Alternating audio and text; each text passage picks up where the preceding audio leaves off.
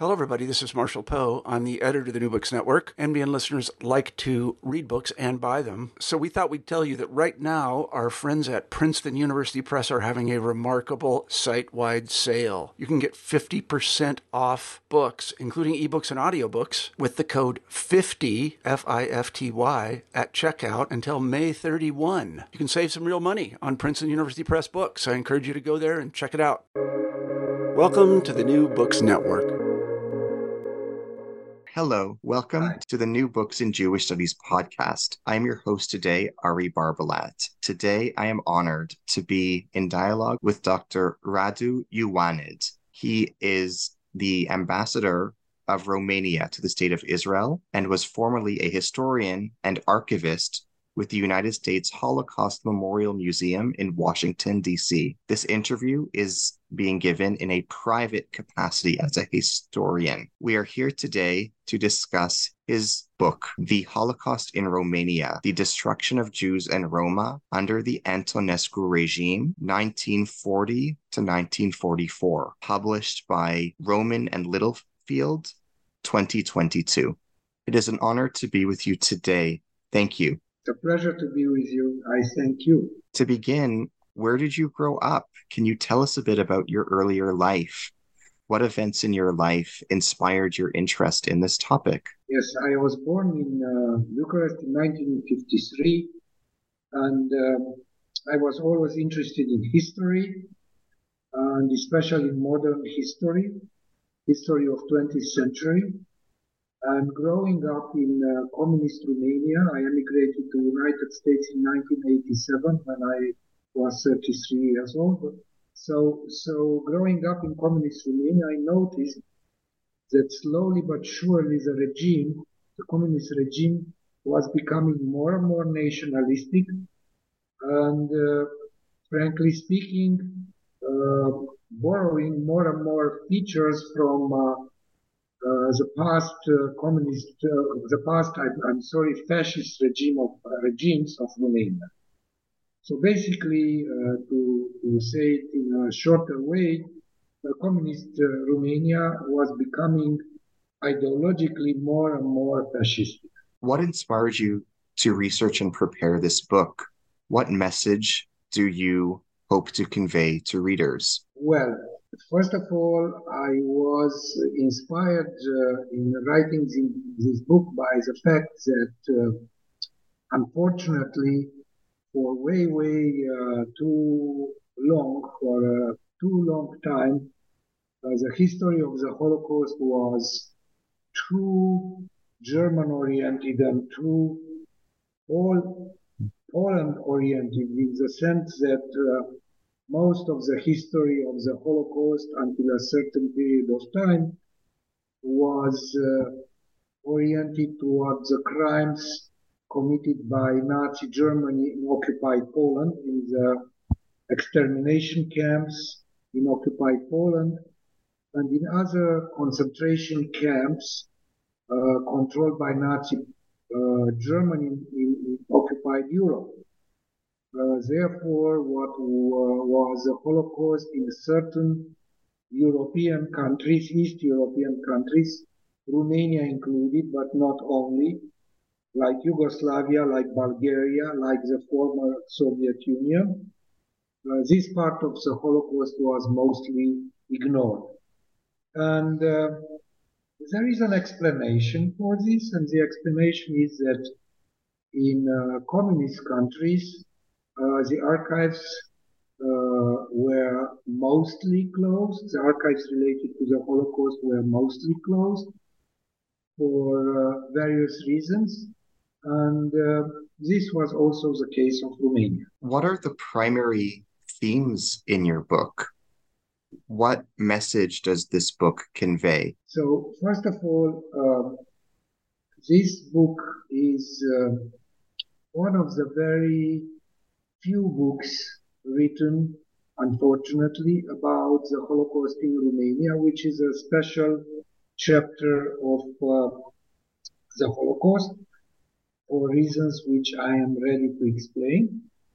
And uh, the message uh, if I may say it in a very brief way, is that as long as the archives are not open, one cannot write a solid history of the Holocaust. Luckily, after the fall of communism, the Romanian archives from Romania and from other neighboring countries like Ukraine, like, like the Republic of Moldova, like uh, um, uh, Russia open to a certain degree when it comes to Russia, and this allowed me and other historians to enter into this subject. So this is one message that the book conveys. The other message is that um, no country which, which was um, affected by the Holocaust uh,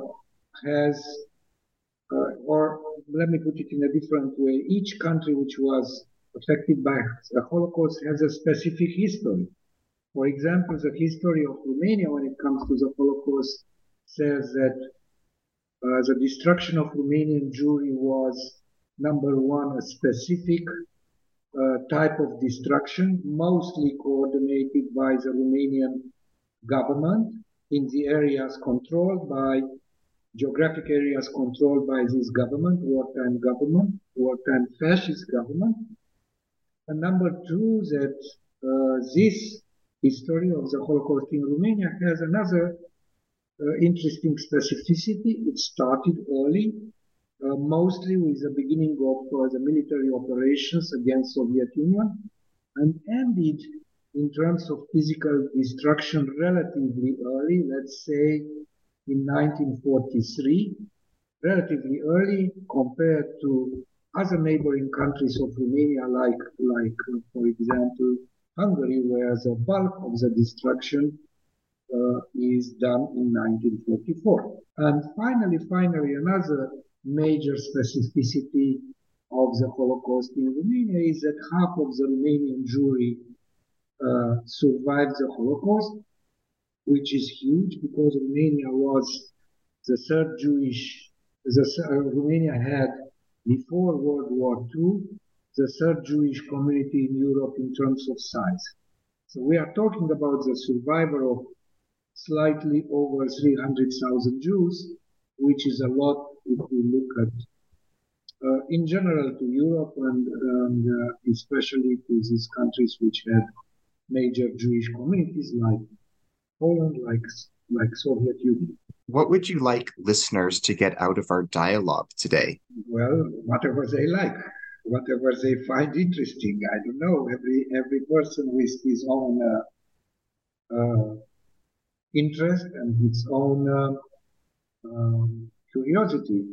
Um, look, uh, sometimes people are very much interested in individual stories. Other people are interested in the big picture. Some people want to understand something about legislations, other about forced labor. I don't know what the preferences are.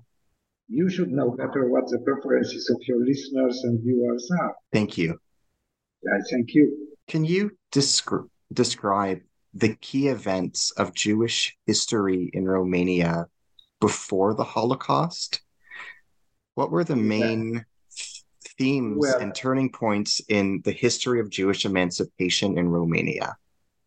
So before we go to emancipation, we should say a few general words about the history of uh, Jewish communities in Romania. Sure. So why I insist on the plural because Romania had a, a, a very interesting and diverse history itself. It is uh, it was modern Romania was made uh, by the unification of Wallachia, which is part of Romania close to the Danube, of Moldova, which is a northern part of, of Romania, but also unification with uh, Bukovina and uh, with Transylvania. And uh, I would say that uh, Romania is, uh, from one uh, point of view, when we are talking about Jewish history, unique. Every country is unique, of course, but Romania, when it comes to the diversity of the of the Jewish communities is truly truly unique because if you look at the if one looks at the history of uh, of uh, the Jews in Romania, one can see a multitude of Jewish communities like Hasidic Jews in Marmaros working the land, being farmers, or uh, conservative or uh, Jews in, in Bukovina, uh, very emancipated, working in the lumber industry, uh, watchmakers, tailors, Ashkenaz Jews in, in, in Moldova, but also Sephardic communities in the south of the country, and finally Reform Jewry in Transylvania. So uh, every type of Jewish community, European Jewish community can be found in Romania uh, uh, because of uh, the complex history of the Romanian provinces.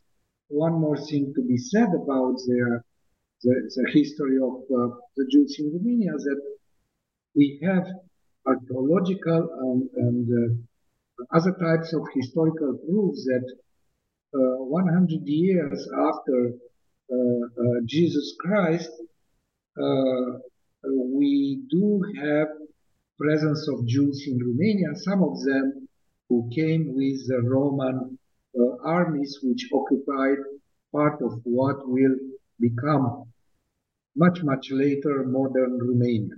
So we have, uh, in fact, one of the two uh, Roman legions which occupied the territories, the territory of future Romania, or part of it, uh, came from Palestine and recruited even locally. So it's an interesting story and very, very old story. Of course, when it comes to the Middle Ages, we don't know enough about the history of Jews in Romania. Here and there, some uh, Jewish envoys, travelers, or small Jewish communities pop up. Uh, but the same can be said about the Romanian uh, history of Romanians, ethnic Romanians, because uh, everywhere in Europe, the Middle Ages uh, sometimes are uh, barely known or not so well known. In any case, um, starting with the 17th century, we see uh, an increase of the um, Jewish population in the Romanian lands. This is due to the fact that like many other areas which were under Ottoman influence, uh, the, the, local uh, population and the local administrations were more tolerant towards the Jews than uh, the countries of Western Europe or Poland or Tsarist Russia. So uh, there are newly established Jewish community starting with uh, 17th century, 18th century in Romania, uh, all over, but especially in uh, Moldova and in Transylvania. What were the key events of the history of Jewish emancipation in Romania?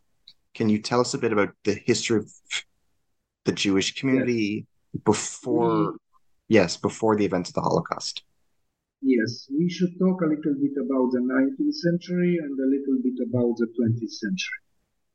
Again, uh, if we want to talk about emancipation clearly, in the areas uh, controlled by the uh, Austrian um, Austrian-Hungarian Empire, by the, areas controlled by the Habsburgs, this emancipation takes place uh, much earlier, like in the case of the rest of the Jewish population from this empire, Austro-Hungarian Empire. Uh, when it comes to uh, Moldova, let us remember that northern Moldova, the province of uh, Bessarabia, basically, which more or less today is a Republic of Moldova, was occupied from 1812 until 1918. So for uh, 106 years, by the Tsarist Empire. There we cannot talk about emancipation. We, talk, we can talk only about discrimination and about pogroms. Let us remember that Russian Empire was extremely anti-Semitic, uh, created the so-called Pale settlement where the Jews were allowed to live. Jews, unless they, with, a, with the exception, very few, with very few exceptions, the Jews were not allowed to live in St. Petersburg or in, in, Moscow. And furthermore, the Tsarist Empire organized massive pogroms, like the pogroms 1903 and 1905 in Chisinau. When it comes to Romanian Moldova, so the southern part of Moldova and Wallachia, there the situation of the Jews was relatively difficult because in spite of the fact that uh, in 19, uh, 1980s, uh, 80s, uh, 80, 1988, uh, the Congress of Berlin. Uh, no, I'm sorry. Uh, in 1980, in 1978, I reverse the numbers. In 1978, the Congress of Berlin rec- told basically Romania, newly created Romania, Wallachia and Moldova unified in 1856 look, we will recognize your independence from 1877, but under the conditions that you will give equal rights to all minorities. And uh, the Romanian uh, governments and rulers said fine, but they used a legislative trick, which basically stated that for a Jew to be given the Romanian citizenship had to be voted individually, I repeat, individually by the Romanian parliament, which means that with a few dozens of exceptions of people who have connections, who have the wealth or the influence to convince in a way or another the Romanian parliament to grant them citizenship, and with the exception of 888 uh, Romanian Jews who were veterans of the uh, 1877 independence war, no Jew was able to get citizenship in Romania. Although many of them were born in Romania and uh, they were paying taxes in Romania, they were drafted in the military service, in the military system, and so on. So they had all the obligations of the Romanian uh, ethnic Romanians, but they were not uh, granted citizenship, which was clearly an anti-Semitic measure. And this situation, plus other discriminations which are described in my book, lasted until the end of World War I, one, when the Saint-Germain, pardon me, Treaty and the Conference of Berlin of uh, Conference of Paris from 1923 uh, basically imposed on Romania to grant uh, equal rights to all uh, Romanian citizens uh, or Romanian uh, members of the minorities from the newly acquired territories because let us remember after World War uh, Wallachia and, and, Moldova, called at that time Romania, uh, acquired due to the its victory in the war, together in uh, its victory in the war, in which they were allied with uh, with uh, Germany, with uh, France and, and United States and England, acquired Transylvania, acquired Bukovina, and Bessarabia, or reacquired more, more exactly uh, part of these provinces. So Greater Romania becomes a country which is uh, which has 28% of uh, minorities, and uh, we will, as we will see in 1930, during the census of 1930, Romania has 759,000 Jews, 760,000 Jews. Again, the third Jewish community of Europe. So, because of this treaty, Saint Germain Treaty and the Treaty of Paris, Constitution of Romania clearly grants equal rights to the Jews, situation which will uh, remain like this until very early uh, um, 1938. Uh, this being said, in between the two world wars, we see an increase of anti-Semitism in Romania, an increase of uh, the activities of two fascist parties. One of them uh, is uh, the so-called Iron Guard, or called also the Legion of Archangel Michael, which is a, a fascist party uh, which is um, based on classic uh, fascist Nazi ideology with a very strong democratic uh, Orthodox Church oriented ideology. And the second uh, fascist party was uh, uh, National League of Christian Defense, later called the National Christian Party. I listed these two parties for your listeners and viewers because together in uh, 1937, during the December 1937 elections, these two political parties will gather together very close to 25% of the votes, 24.8% of the total votes, which means that one in four Romanian voted anti-Semitic in 1937 because these two political parties were, besides other features, they advocated both a very, very strong anti-Semitism. Your books points out that Jews in Romania suffered even before the Iron Guard seized power. What were some of the earliest massacres of the Jews in Romania prior to Antonescu and the Iron Guards seizing power? In particular, can you comment on the Dorohoi pogrom? Before I, I talk about uh, these uh, massacres to which you refer, I should say that uh, the rights granted to the to the Jews due to the Constitution of 1923 were thrown away uh, in at the very beginning of 1938 when uh, one of the fascist parties, the National Christian Party, a small party which didn't have more than 8% of the votes, is uh, brought to power by King Carol II this is a fascist party which, unlike the Iron Guard, unlike the uh, Legion of Archangel, Michael is more leaning toward an alliance with the king.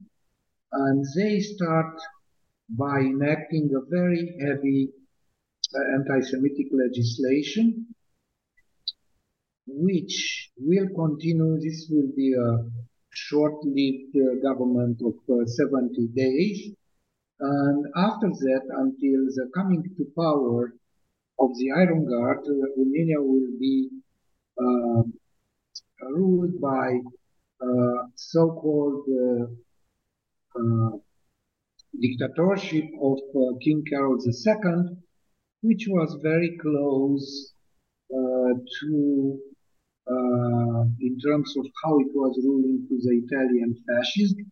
And this dictatorship, which had uh, which had several successive uh, uh, governments, enacted a very continued to enact actually a very heavy uh, uh, anti-Semitic legislation, which will culminate with uh, the with um,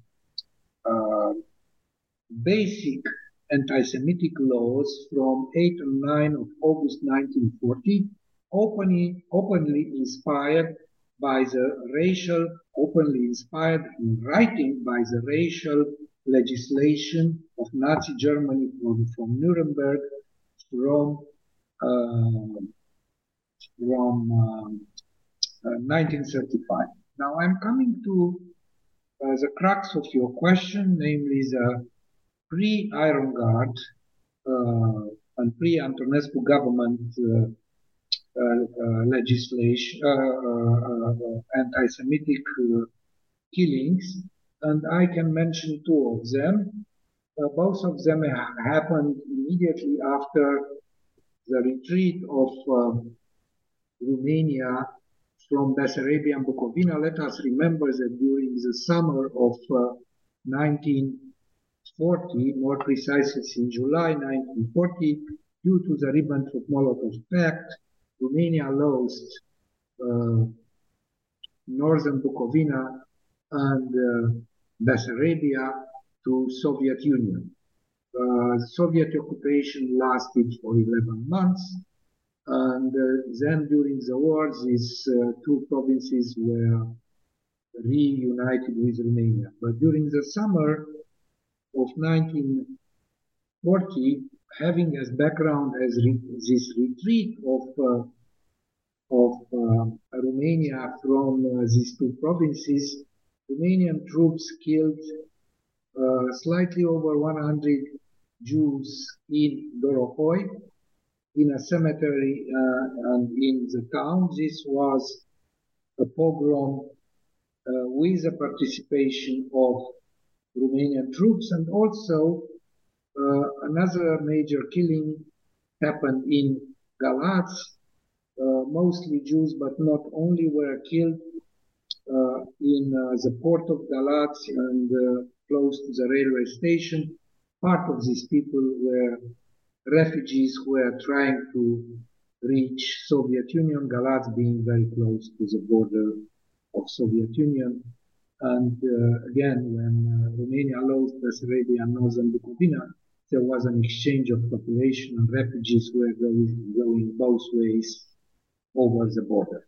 Can you describe the Dorohoi pogrom and its consequences? Well, what happened in Dorohoi was that uh, a military unit uh, which participated to the burial of a Romanian officer and Romanian and Jewish soldiers because at that point Jewish soldiers were still drafted into the Romanian army for reasons which are not very clear because we don't know exactly which triggered this pogrom, killed Jews in the town of uh, Dorohoi, went into their homes, uh, executed all people, young people, women, children, men, and uh, uh, that's all. All we know, all we know uh, besides this about this pogrom is that we don't have any proof that it was ordered by the higher ups of the Romanian uh, army. Uh, it was uh, probably triggered by the anti-Semitic atmosphere of those days. Of those days. So if Romania lost uh, Bessarabia and Bukovina, uh, this was blamed on the Jews. But uh, we don't have too many details about this pogrom. Can you comment on the Bucharest pogrom of January 1941? What was the course of events? Well, the, the pogrom of Bucharest uh, of 1941 uh, needs to be described as having uh, the background of a government which uh, on paper, uh, the government which came to power in 1940, on 6th of September 1940, this was a government which um, was made of an alliance between the Iron Guard, about which I already talked, and General Antonescu. General Antonescu was somebody who was ideologically uh, uh, somewhere in between the Iron Guard and the National Christian Party. So clearly he had a, a fascist uh, political motivation and uh, he was also very pro um, uh, Nazi, pro Third Reich. Now I need to tell you that the fact that Antonescu with the Iron Guards came to power in September 1940 was due to the losses of Bessarabia and Bukovina, northern Bukovina, about which I already talked, but also due to the loss in August 1940 of northern Transylvania. So the king became uh, very unpopular, and basically the Iron Guard and, uh, and Antonescu organized a coup d'etat and uh, showed the king the door. Uh, this was a government which uh, was uh, again very much oriented toward Nazi Germany. In fact, in fact, it struck an alliance immediately in October 1940 with Nazi Germany. Uh, but um, it is also uh, fair to say that there were some differences between the Iron Guard and Antonescu. First of all, there was a competition to power between them, uh, but where they fully agreed was the necessity to implement a very comprehensive anti-Semitic legislation uh, based on the basic anti-Semitic laws, if I may say so. It's kind of tautological, uh, from 8 of, and uh, 9 of August 1940, which precluded their government. Jews were excluded from uh, the Deaf Mute Association, from the Boxing Association, uh, they were not allowed to go to movies or to own pharmacies or or um, to treat, uh, uh, uh for example, uh, medical Jewish medical doctors were precluded to to treat Christian patients and so on and so on. but there was again once more a very strong competition between these two branches of the government uh, the Iron Guards were more rebel rousers, less inclined to respect the laws. Antonescu was some uh, one was one described by uh, Barrington uh, Moore Jr. Uh, like uh, representing the honorable clerks of the fascism. In any case, in Berlin there was a split between the Nazi leadership because if Hitler and the general staff of the uh, German army supported Antonescu because they wanted law and order in Romania and they needed two things from Romania. The Romanian army, which was controlled by Antonescu in the view of, uh, of the incoming war against Soviet Union and oil. Romania was at that point a major producer of oil when the Iron Guards were supported for ideological reasons by uh, the SS and the Nazi Party. And of course, Hitler uh, uh, prevailed. And coming back to your question, to the moment of the pogrom, this was a moment when the Iron Guard rebelled against General Antonescu. He wasn't yet marshal, he will become marshal later. And um, uh, they tried to take over the institutions, the government, government buildings. They failed, but they killed uh, 123, 124 Jews, and they also massively uh, devastated the Jewish quarter in Bucharest, Jewish homes. Uh, it was a very savage action uh, against the Jews and their institutions in Bucharest. Luckily for the Jews of Bucharest, Antonescu prevailed, so at that point uh, the pogrom stopped, uh, but not before, as I said, 123 uh, or 24 Jews were killed and uh, over 1,000 uh, synagogues, Jewish stores, Jewish apartments were devastated. It was a sort of if I may say so, Romanian Kristallnacht, this pogrom of Bucharest. Even the number of victims is similar. Can you describe the events surrounding the seizure of power by Ion Antonescu and the Iron Guard in September 1940? How and why was King Carol II removed from power? As Can I you said, describe what happened? Yeah. As I said already, Carol uh, was the king of Romania uh, during the summer of 1940, Romania lost Bessarabia and Bukovina to the Soviets, lost uh, northern Transylvania to Hungary under the, uh, under the Vienna Agreement, lost a little piece of uh, Dobruja to Bulgaria, and this made the king very unpopular.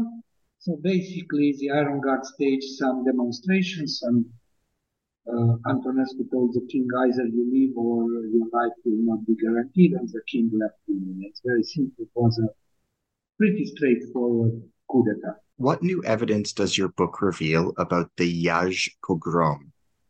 What can we learn from survivor accounts? Can you share any with us? Look, in general, this book is uh, probably 50% twice as, as big as the previous edition because many more uh, many more um, archival documents were opened in Romania, not only in Romania, about the period of the Holocaust. So, um, in general, the book brings, uh, besides new facts based on new documents, the book brings also uh, a lot of testimonies of survivors and uh, I have to tell you, first of all, this relates to another book of mine, which is specifically about the pogrom of Iași, that this pogrom is one of the best documented events of the Holocaust from photographic point of view. So I published in the United States and not only in the United States, in Romania and in France, uh, a photo album on the pogrom of. And what's interesting about this photo album is that uh, I matched testimonies of survivors with images showed by the photos and or testimonies of, of bystanders and sometimes even testimonies of perpetrators which describe describe specifically what's happening in each of these photos. There are over 120 photos of uh, describing what happening, surprising what happened in the pogrom of Iași and two death trains. So the pogrom of Iași can be divided in, in two parts. One relates to the massacre of Jews in the city itself, while the other relates to the fate of over 3,000 Jews who were, uh, who were you know, over 4,000 Jews who were put on two death trains and 60% of them died because of the heat, because of um, the tortures that they suffered during uh, those two uh, journeys. And this is what the photos and also, of course, archival documents illustrate. Who were the primary perpetrators of the Iași pogrom? Look, the Iași pogrom, first of all, was uh, organized and triggered by the Romanian secret services, uh, both branches, the civilian branches, the Special Service of Information, SSI, but also by the counterintelligence of the army, second section of the general staff of the army in charge with uh, counter-espionage. These are the people who use the informants many of them former Iron Guards, because the Iron Guard was already uh, forbidden to exist officially after the pogrom of Bucharest, after the attempt to overthrow Antonescu. And uh, these are the main organizer of the pogroms. The two information services of Romania, intelligence services, uh, and uh, through their networks of informants were instructed to stir up things. When it comes to the perpetrators, the main perpetrators are uh, police, Romanian police, uh, gendarmerie, Romanian gendarmerie, Romanian military units. Also, German units were also stationed in Iași Uh, and uh, civilians, neighbors of the Jews uh, who lived in Iași. Iași had over 30% of its population, which was uh, close to 100,000 souls, uh, was Jewish. So we are talking about a major uh, Jewish or partially Jewish city. On page 317, you write In some senses, the events in Romania during World War II have more in common with the chaotic killing process in Cambodia under Pol Pot or the ethnic cleansing during the Yugoslav civil wars than with the industrial killing processes of the Third Reich. What do you mean? Can you clarify why you observe this way? Yes, let me let me um, uh, try to elaborate on this, although the reader will understand uh, what I meant by this because it's a sort of a conclusion. First of all, uh, one needs to understand that uh, uh, Romania, uh, under Romanian administration, um, over 250,000, close to 280,000 uh, Jews, Romanian Jews and Ukrainian Jews were killed. But Romania didn't have gas chambers. Romania didn't have uh, vast concentration camps like Nazi Germany. What happened is that at the very beginning of the war, Romanian uh, military units sometimes in alliance uh, with uh, German units, massively killed tens of thousands of Jews in Bessarabia and Bukovina. Then, 100 of, and over 150,000 Jews from Bessarabia and Bukovina were uh, sent, deported to Transnistria. Uh, Transnistria was a territory between the Bug and uh, the Dniester rivers under Romanian occupation uh, it was again basically an occupied province of Romania with a capital in Odessa. And there, Romanian Jews were dumped in ghettos uh, where they died because of typhus, because of uh, typhoid fever, uh, because of executions, mistreatments. So it was a more primitive and more disorganized and less industrial way in which the Romanian Jews were dispatched than the more organized and more systematic, if you wish, way in which uh, Jews under German occupation were killed. Uh, this is a sense of my conclusion, uh, which you just uh, quoted. What can you tell us about the Dalnik massacre in Odessa? What happened? Where, when, and why did this occur? So, as I told you, Odessa became the capital of this uh, newly uh, occupied province uh, by Romania. Uh, so basically, Ukraine was divided into uh, part of Ukraine, which again was in between the Dniester and the Bug rivers, was under uh, Romanian occupation. Beyond the Bug River was the German area of occupation of Ukraine. Now, as you well know, and as we all well know, German uh, Romanian troops, I'm using this term because Romania was the second most important ally Nazi Germany of the Eastern Front in its military operation against Soviet Union. Uh, advanced very, very quickly during the first weeks and months of the war. However, Odessa resisted until late October 1941. Initially, the capital of Transnistria was in Tiraspol. And uh, around the 20th of, uh, more precisely on 21st, 22nd of, uh, of uh, October 1941, finally, finally, Odessa fell because there was a very strong Soviet resistance there. And when they occupied Odessa, the Romanian troops immediately uh, rounded up the Jews and created in, the central prison of Odessa and in improvised ghettos all over the city.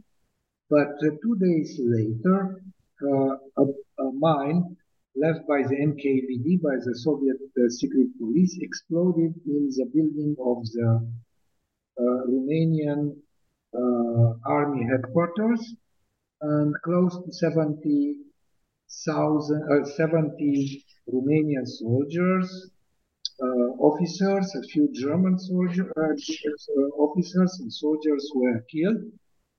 And um, in as reprisals, Antonescu ordered the massive execution of Jews in um, in Odessa. We are talking about close to 22, 23,000 Jews, most of them being executed by Romanian troops in Dalnik. Dalnik was in the periphery of Odessa, where the Jews were gathered, put in military barracks made of wood, and were either uh, machine guns or burned alive. So it's a huge massacre which was personally ordered by then Marshal uh, Ion Antonescu. What can you tell us about the Golta massacre? What transpired? Who was responsible? Golta massacre uh, uh, is basically three, with, wish, chapters or localities. We are talking about uh, Bogdanovka, where 48,000 Jews were killed. We are talking about Dumanovka, where 16,000 Jews were killed. And we are talking finally about Akmechetka, where five to 6,000 Jews were killed. Uh, Golta was uh, an area very close to the Bug River. Uh, most of the Jews who were interned in the Golta region were local Jews, uh, Ukrainian Jews, uh, but there were in between them some uh, Bessarabian Jewish refugees in any case, the vast majority of the victims were either survivors from the Odessa killing, which I already mentioned, about which you asked me, and also uh, Jews from other areas of Ukraine were concentrated in, in this uh, Golta region. Uh, unlike the Odessa killing, where we have the proof that Antonescu was responsible. He, as a main perpetrator, was uh, Modest, certain Modest Isopescu, who was the governor of the Golta district, Romanian governor of the Golta district of Ukraine. It looks like uh, the Germans, Golta is very close to the Bug River, and it looks like the Germans were in control of the other side of the Bug, pushed also for these executions because uh, they were afraid of typhus. Typhus was not choosing, you know. I mean, uh, Jewish, there were, of course, a lot of Jewish victims, but typhus affected also the Romanian army and the local Romanian army occupiers, but also the Ukrainians. So uh, the method to combat, uh, in this case, uh, epidemics was to kill the Jews as main carrier of typhus. And uh, the perpetrators there were Romanian gendarmes, but also Ukrainian police and ethnic Germans. There are two things to be mentioned about Ukraine. Number one, Romanian gendarmerie who was enforcing the law of order, so to speak, in Ukraine was insufficient in terms of numbers. So they also used local Ukrainian police who was heavily involved in killings against the Jews and against the Roma, by the way, the deported Roma from Romania.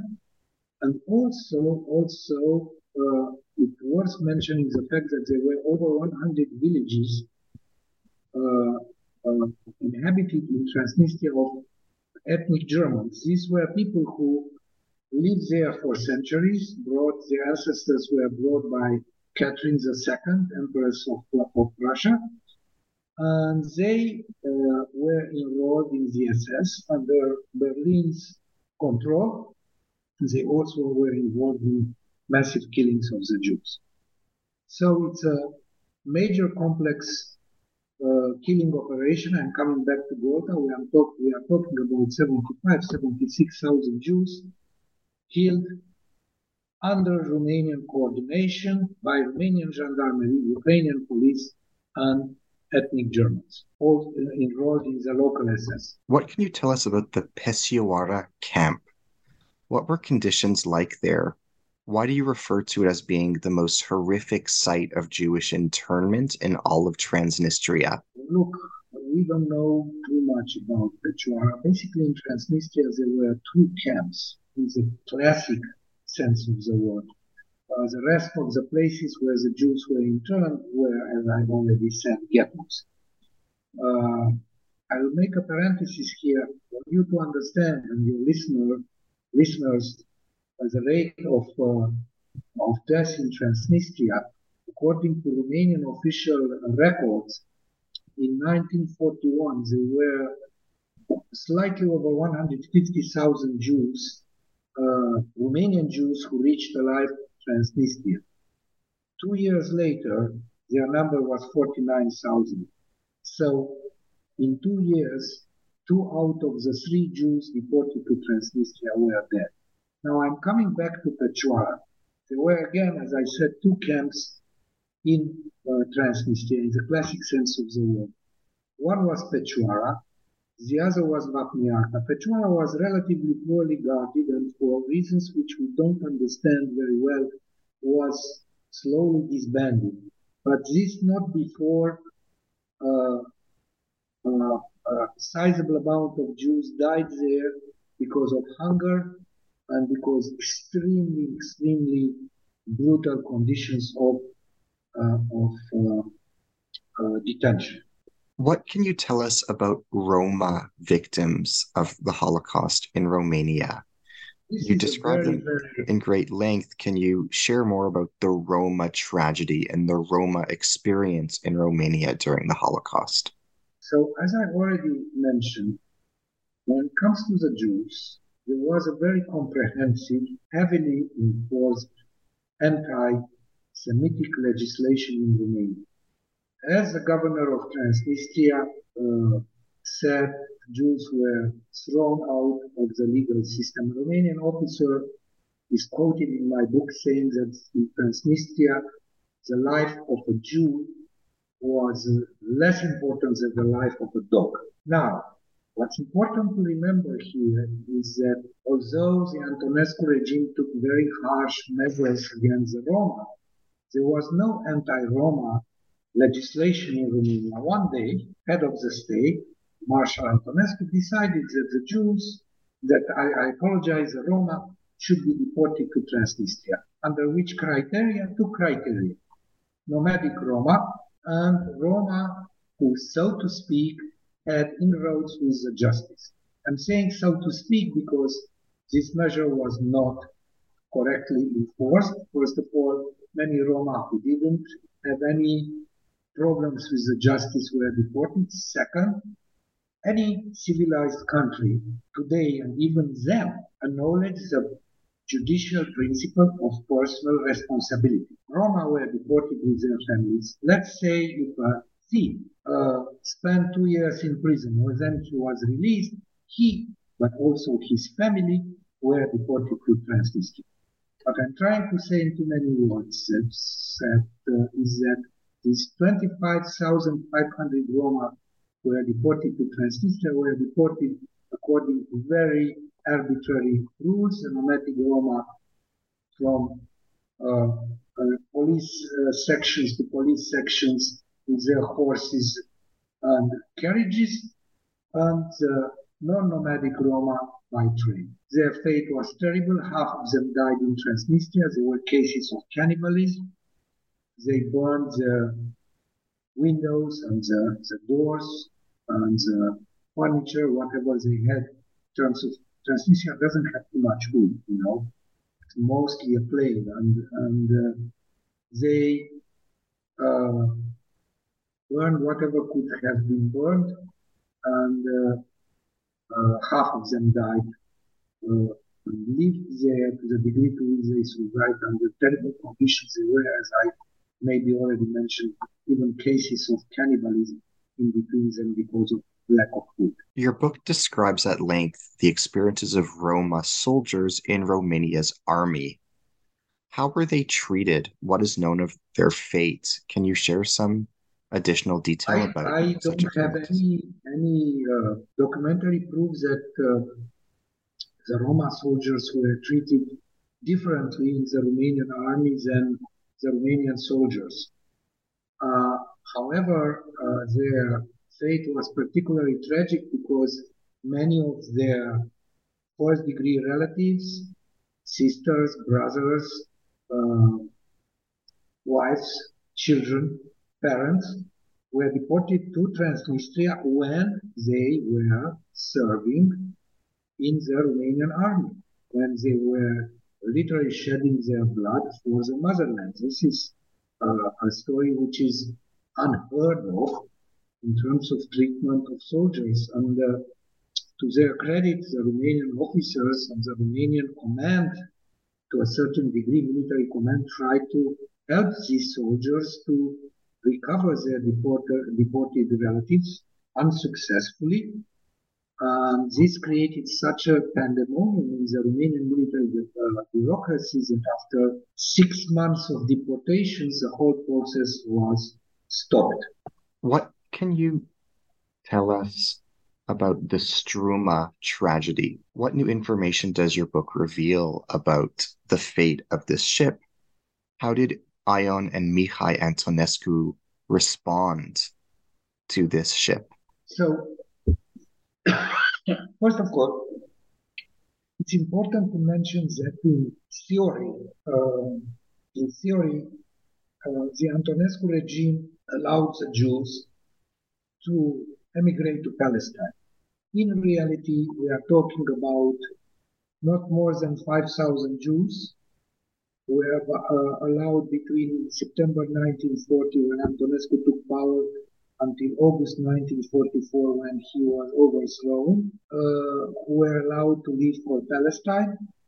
Um, two of the ships which carried over together over 1,000 uh, 200 people were torpedoed and, and these people died. So uh, close to 20% of these deportees perished during the journey. Uh, now the Struma, I'm not sure that my book brings many new information about the tragedy of the Struma, but I would dare to draw uh, a conclusion which uh, tells me, and hopefully I'll be able to uh, convince your uh, listeners and viewers that practically, uh, no, practically uh, the Holocaust was a European thing. And no country basically escapes responsibility in this tragedy, be it members of the Axis, members of uh, the alliance of with Nazi Germany, be it uh, the allies, namely Great Britain, United States, uh, Soviet Union, be it the neutral countries. And let me be more specific. Let's look together, as you kindly asked me at the Struma example. So you, we have 764, 65 passengers, mostly Romanian Jews, overwhelmingly Romanian Jews who are leaving Romania because of the German and Romanian and Romanian German atrocities which are filtering down to them in terms of information because we are talking about uh, the, the, departure of the ship in December 1941 yeah? So uh, they leave uh, to uh, to Palestine let us remember that the Great Britain does not allow Jews who reach to reach Palestine unless they have a visa and there are only four passengers on this ship which who have visas, yeah, for Palestine. And uh, barely, it's a very old ship in very poor condition. Barely the ship reaches uh, Istanbul, where the Turkish authorities, Turkey being a neutral country, does not do not allow uh, the passenger to disembark, with the exception of these people uh, who had visa, a handful of people, visas for Palestine, plus, plus uh, one heavily pregnant lady. The rest of them are kept on the ship until the end of February 1942, when the ship is towed back in the Black Sea by the Turkish Navy and were immediately after being let loose uh, by the Turks, uh, Russian submarine torpedoes the ship and everybody but uh, a gentleman whose name was David Stoliar, he passed away a few years ago, everybody perishes. So if we summarize the story of the Struma, we see that two countries who are on the Allied camp, namely Great Britain and Soviet Union, are responsible for the death of these uh, Jewish people. Uh, two other countries, Romania and Germany, are responsible because they were trying to escape them, and also talking about the passengers of the Struma. And finally, one neutral country, which doesn't extend a finger, au contraire, chases them away, that talking about Turkey, is involved in this tragedy. We are talking only and sarcastically about about 760,000 Jews, but we have countless of tragedies in Europe in which everybody on all sides is involved in one way or another, passively, actively in this huge continental tragedy. Can you comment on the fate of Romanian Jews in other countries in Europe during the Holocaust. How much is known of Romanian Jews inside of Germany and their experience under Nazi Germany, or Romanian Jews in France who experienced Vichy France? Uh, before I go to this, allow me to sure. say a couple of words about how and when sure. uh, tide of the war and the decisions of the Romanian government triggered a change in the fate of the Romanian Jewry. During the summer of 1942, there was heavy pressure of Nazi Germany to uh, deport the remaining Jews. We are talking about roughly 300,000 Jews from southern Moldova and from Wallachia and southern Transylvania uh, to be deported to uh, Belzec, which was a death camp, where their fate would have been uh, sealed.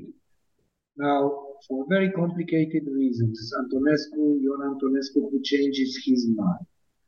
Uh, American and uh, uh, Vatican pressures, Swiss pressures, the planned deportation of the Jews from southern Transylvania from Regat, namely from Wallachia and Moldova, southern Moldova, was not implemented.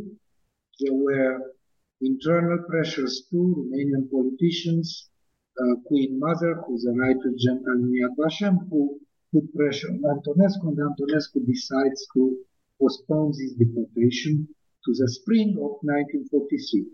1943, we are after Stalingrad and the writing is once a war.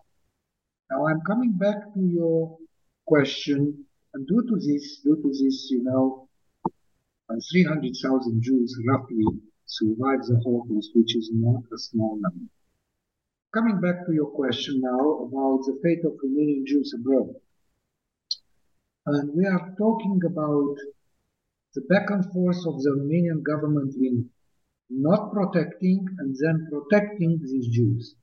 Between the summer of 1942 and the spring of 1943, Romanian Jews, the Romania lifts the protection of Romania, its protection of Romanian Jews abroad, and because of this, about 3,000 Jews from France and another 2,000 from Germany, Austria, the Czech lands, uh, Slovakia, Netherlands, Belgium will be deported to Auschwitz where the great, great majority will be killed. After the spring of 1943, this protection is reintroduced and uh, Romanian Jews abroad are protected by the Romanian government, so a few low thousands of them will survive the war, some of them being even returned to Romania. Can you describe the trials of Romanian war criminals between 1945 and 1952? Yes. Um, it is important to remember that uh, Romania, in between 1944 45 and 1948, was a country which rapidly was transiting from a, a classic European post-fascist uh, regime toward the communist regime. And justice system uh, was forced to adapt to these changes. However, it's interesting to notice that in Romania only four people were condemned to death and executed because of the war crimes. We are talking about Ion Antonescu, the head of the state, Mihai Antonescu, who was vice president of the government and minister of foreign affairs, George, Alexia, George Alexianu, who was the governor of Transnistria, and finally the Secretary of State uh, of the Ministry of Interior, Deputy Minister of Interior, General Vasiliu, who was also the commander of the Romanian Gendarmerie. Romanian Gendarmerie was massively involved in the killings of the uh, Jews in Bessarabia and Bukovina and in Transnistria, of course. Now, a Romanian gendarme who raped children, who executed women, who sold the clothes of the dead Jews to local peasants, received between five and ten years of prison. Most of these people uh, was out, were out of prison in the mid 50s. So there are hundreds of gendarmes uh, who Romanian gendarmes and Romanian mid-ranking officials who were involved in the Holocaust. Most of them were towards the end of the 50s free. There is something else which needs to be said. Part of the territory of Romania before uh, the summer of 1948, namely northern Transylvania, was during the war under Hungarian occupation. There, the Holocaust was organized by the Hungarian authorities and by the Germans. And uh, basically, most of the Jews in northern Transylvania, talking about 150,000, and um, the Jews from Marmaros, which was also a province occupied by Hungary, were deported to Auschwitz where they perished. And here the responsibility in dual is Hungarian responsibility to round up these Jews, intern them in the ghettos, and then deported them to the German uh, uh, extermination camps from occupied Poland, not before handing them over to the SS. Can you compare and contrast Mihai Antonescu and Ion Antonescu? how were their personalities and psychologies similar or different from one another? What were the similarities and differences in their ideologies? How did they differ in their views of Jews, of German Romanian relations, their views of communism, their views of Romania in World War II? What were the similarities and differences between them? It's an interesting question. It is um, important to remember that one of them was a high-ranking officer. I'm talking about Ion Antonescu, who was a, a, former chief of staff of the Romanian army, formerly military attaché in London and in Paris, uh, and who was uh, clearly impregnated with fascist, Romanian fascist ideology. Mihai Antonescu was an opportunist, a lawyer. It is said that he was a distant relative of Ion Antonescu. It was never clear to me if this was true or not. It's a very, very common name in Romania. And their, so to speak, uh, blood uh, relationship uh, was not proven by any document which I saw. Now, Mihai, Ion Antonescu was relatively uh, consistent when it comes to his, his hate towards the Jews and the measures that he took against the Jews uh, even late in 1944 when he was not anymore giving orders to kill the Jews, he was still giving orders, not always implemented, to have them locked up in uh, ghettos and so on. And he constantly expressed in the meetings of the Council of Ministers and with other occasions a hate, a hatred towards the Jews. Mihai Antonescu uh, was, again, vice president of the government. He was running the government when Antonescu Ion was on the front line or when he was sick. Was vice president of the government and Minister of Foreign Affairs. He was a pure opportunist. It's at the beginning of the war, he stated clearly, openly, that the Jews should be massacred with machine guns. Slowly, when he sees the writing on the wall, when he sees that uh, the tide of the war is turning, he, he starts to pretend that he protected the Jews. So he is somebody who wants to show uh, the Americans and the British that he is not a savage anti-Semite. He even allows uh, repatriation from Transnistria of a few thousand Jewish orphans.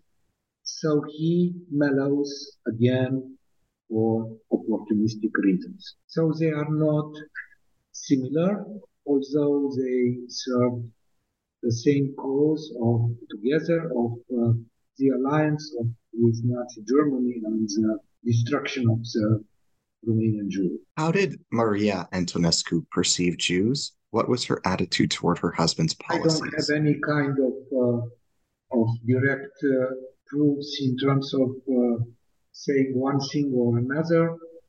It is clear, however, according to Chief Rabbi of Romania Shafran, that she did not try to uh, uh, help the Jews. And when it comes to the charity that she was running and which was organized in her name, it's clear that this charity benefited from the uh, goods and money stolen from the Romanian Jews. What was the personal relationship between Ion Antonescu and Adolf Hitler like? What did they think of each other? Well, How did they feel in one another's uh, presence? In, in, in, um, uh, in uh, if we look in time at this uh, uh, relationship between the two dictators, Antonescu was speaking pretty bluntly to Hitler, more bluntly than other leaders.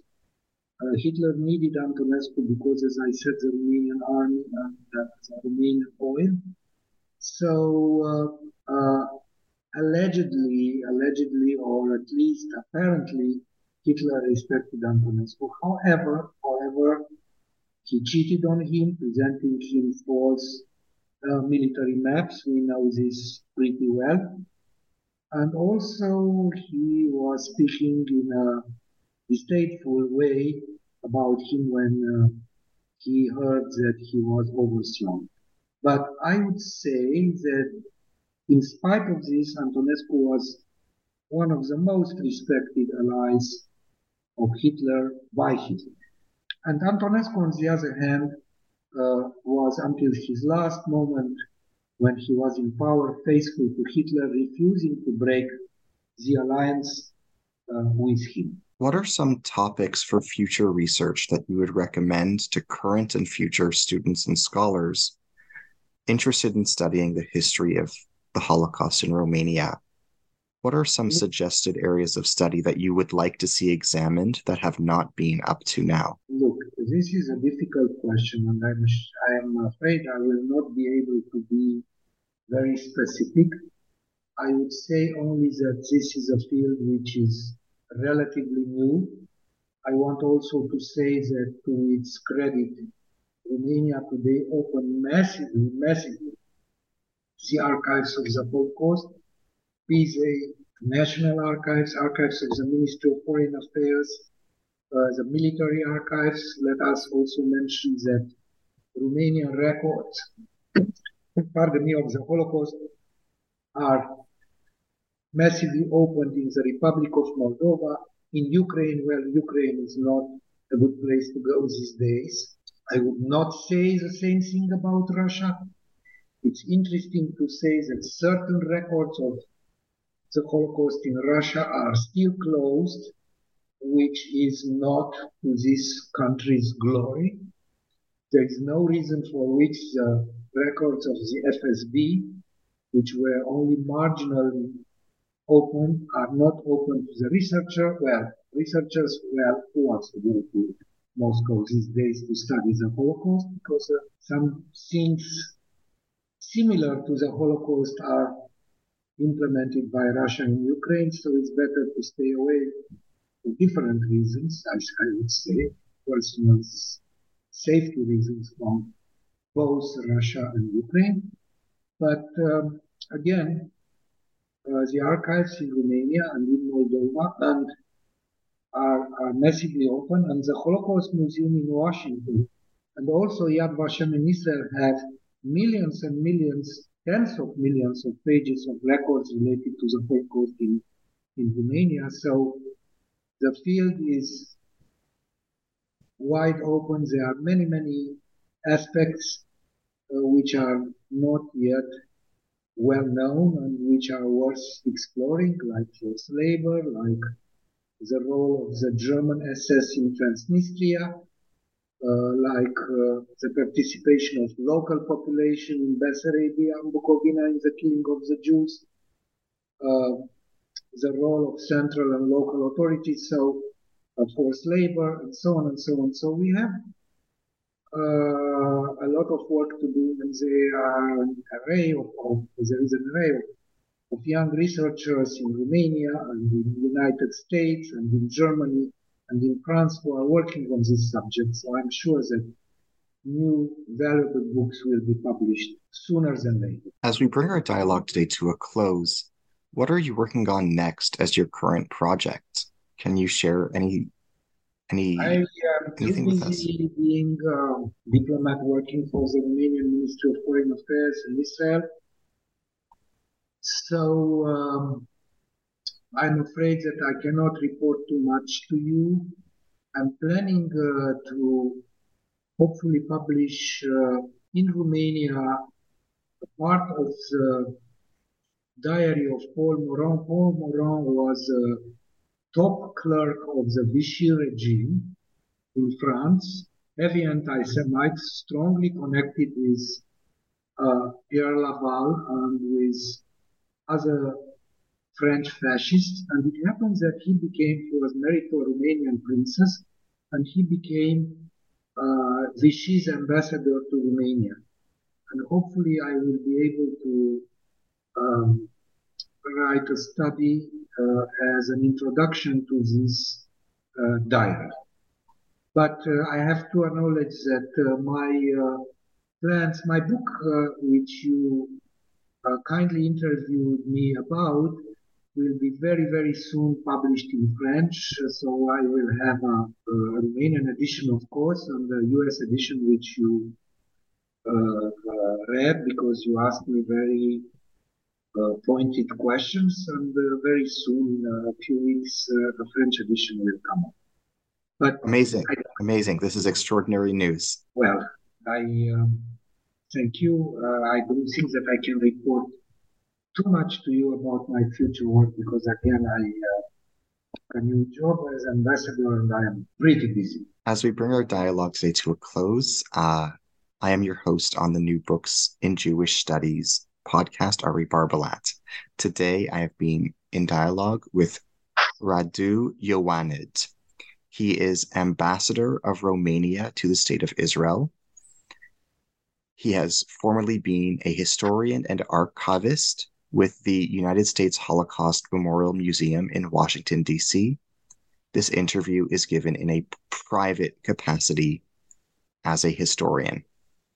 We have been discussing his new book, The Holocaust in Romania The Destruction of Jews and Roma under the Antonescu Regime, 1940 to 1944, published by Rowman and Littlefield in association with the United States Holocaust Memorial Museum 2022. Thank you. Thank you very much, Ari. Kindly keep in touch. Thank you. Absolutely. Thank you. Thank you. I I appreciate everything. Thanks for your erudition and thanks for everything you eloquently shared with us in this dialogue. Thank you. Thank you very much. Stay safe. Be Thank well. you. Thank you. Bye bye. Thank bye you. bye.